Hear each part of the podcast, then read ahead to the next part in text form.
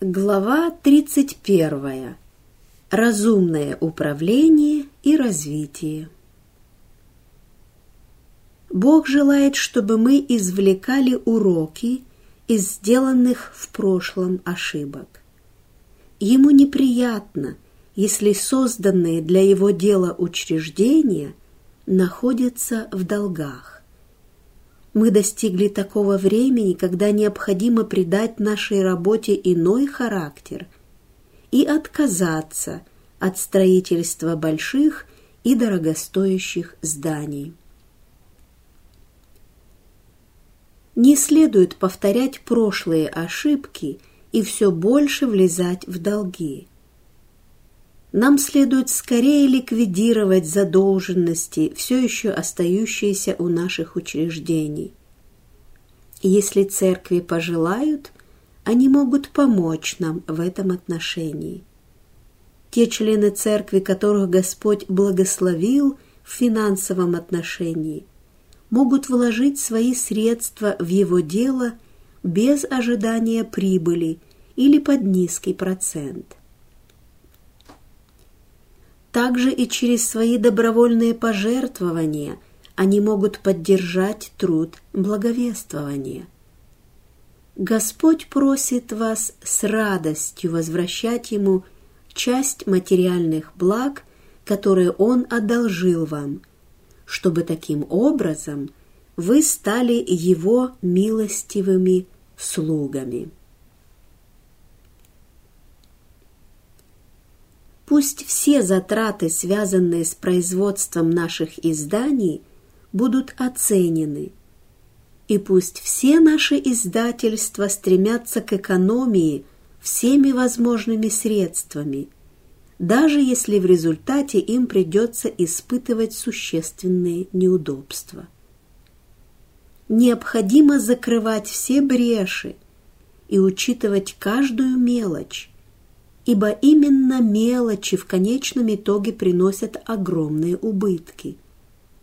Ищите и собирайте все остатки, чтобы ничего не пропало, потому что многие, приучившие себя заниматься более весомыми вещами, так и не научились обращать внимание на мелочи.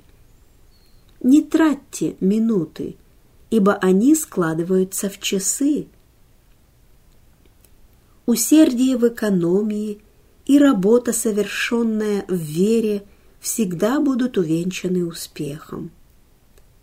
Некоторые считают, что забота о мелочах ниже их достоинства. Они уверены, что это проявление узколобости и мелочности. Но если вы будете контролировать небольшие затраты, вы сэкономите значительную прибыль. Небольшие течи погубили множество огромных кораблей. Никакие насмешки и издевки не должны мешать нам проявлять бережливость в мелочах.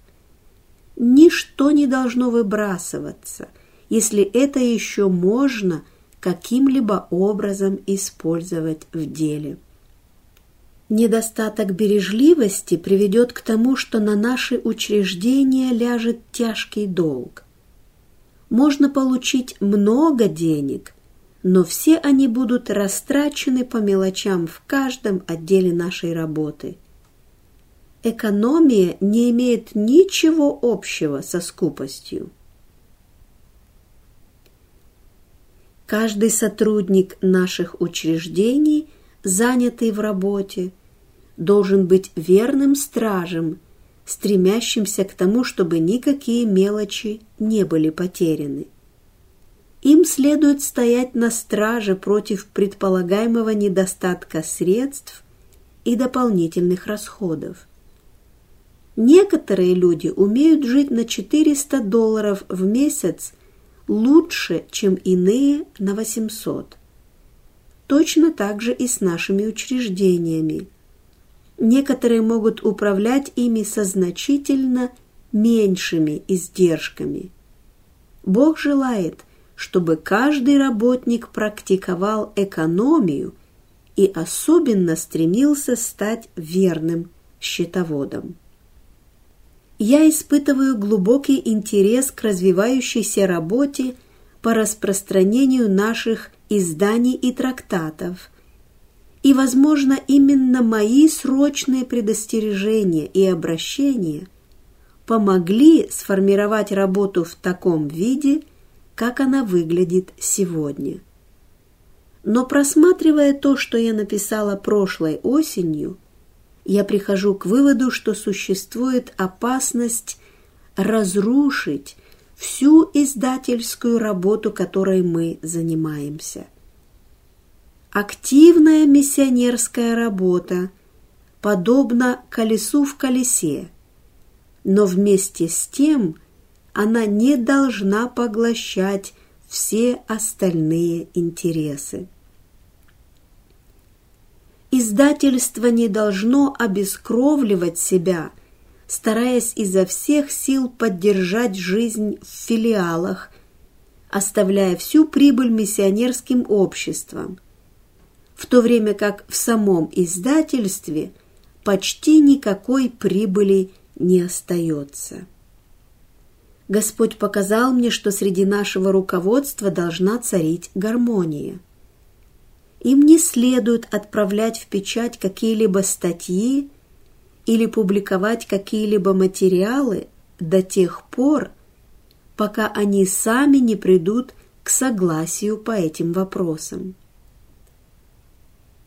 Какими бы ни были ошибки, допущенные в издательской работе, мотивы всегда оставались самыми лучшими – и даже если дела заходили слишком далеко, даже если делался слишком большой упор на эту работу, что ставило ее в неравное положение с другими сферами дела Божьего, говорить об этом в наших газетах было бы неразумно. Нам следует исправлять эти ошибки самим как можно скорее – не придавая их огласке. В последнем видении мне было показано, что вы и пастор Ф находитесь в опасности неразумно тратить деньги на книги, не содержащие истину для настоящего времени. Многие люди, которым не нужны эти издания – которые не получат никакой пользы от их приобретения. Тем не менее купят их от наших служителей, если им сказать, что выручка будет направлена в фонд миссионерского общества.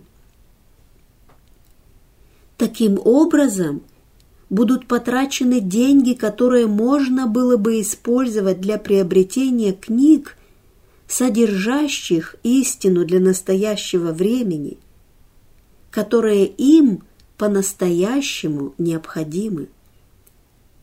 Необходимо сделать остановку, прежде чем снова начать продажу дорогих изданий Библии. Когда небогатые служители увидят эти хорошие и изящные Библии, то все свои средства потратят на их покупку – и в результате не смогут приобрести книги, касающиеся вопросов нашей веры.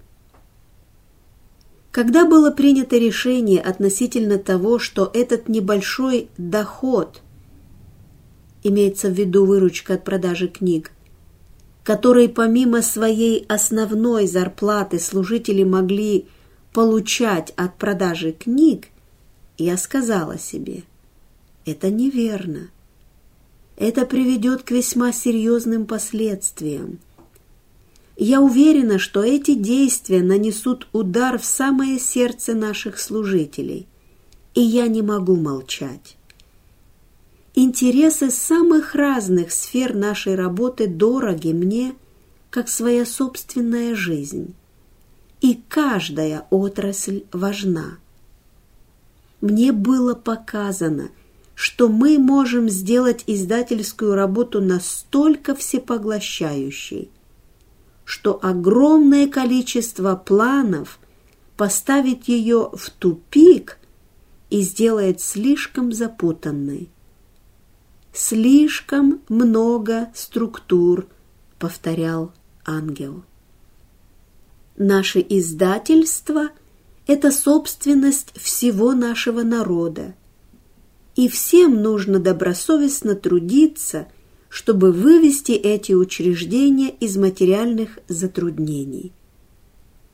Ради активной реализации мы продаем наши книги по такой низкой цене, что прибыли не хватает для повторного издания тех же самых произведений.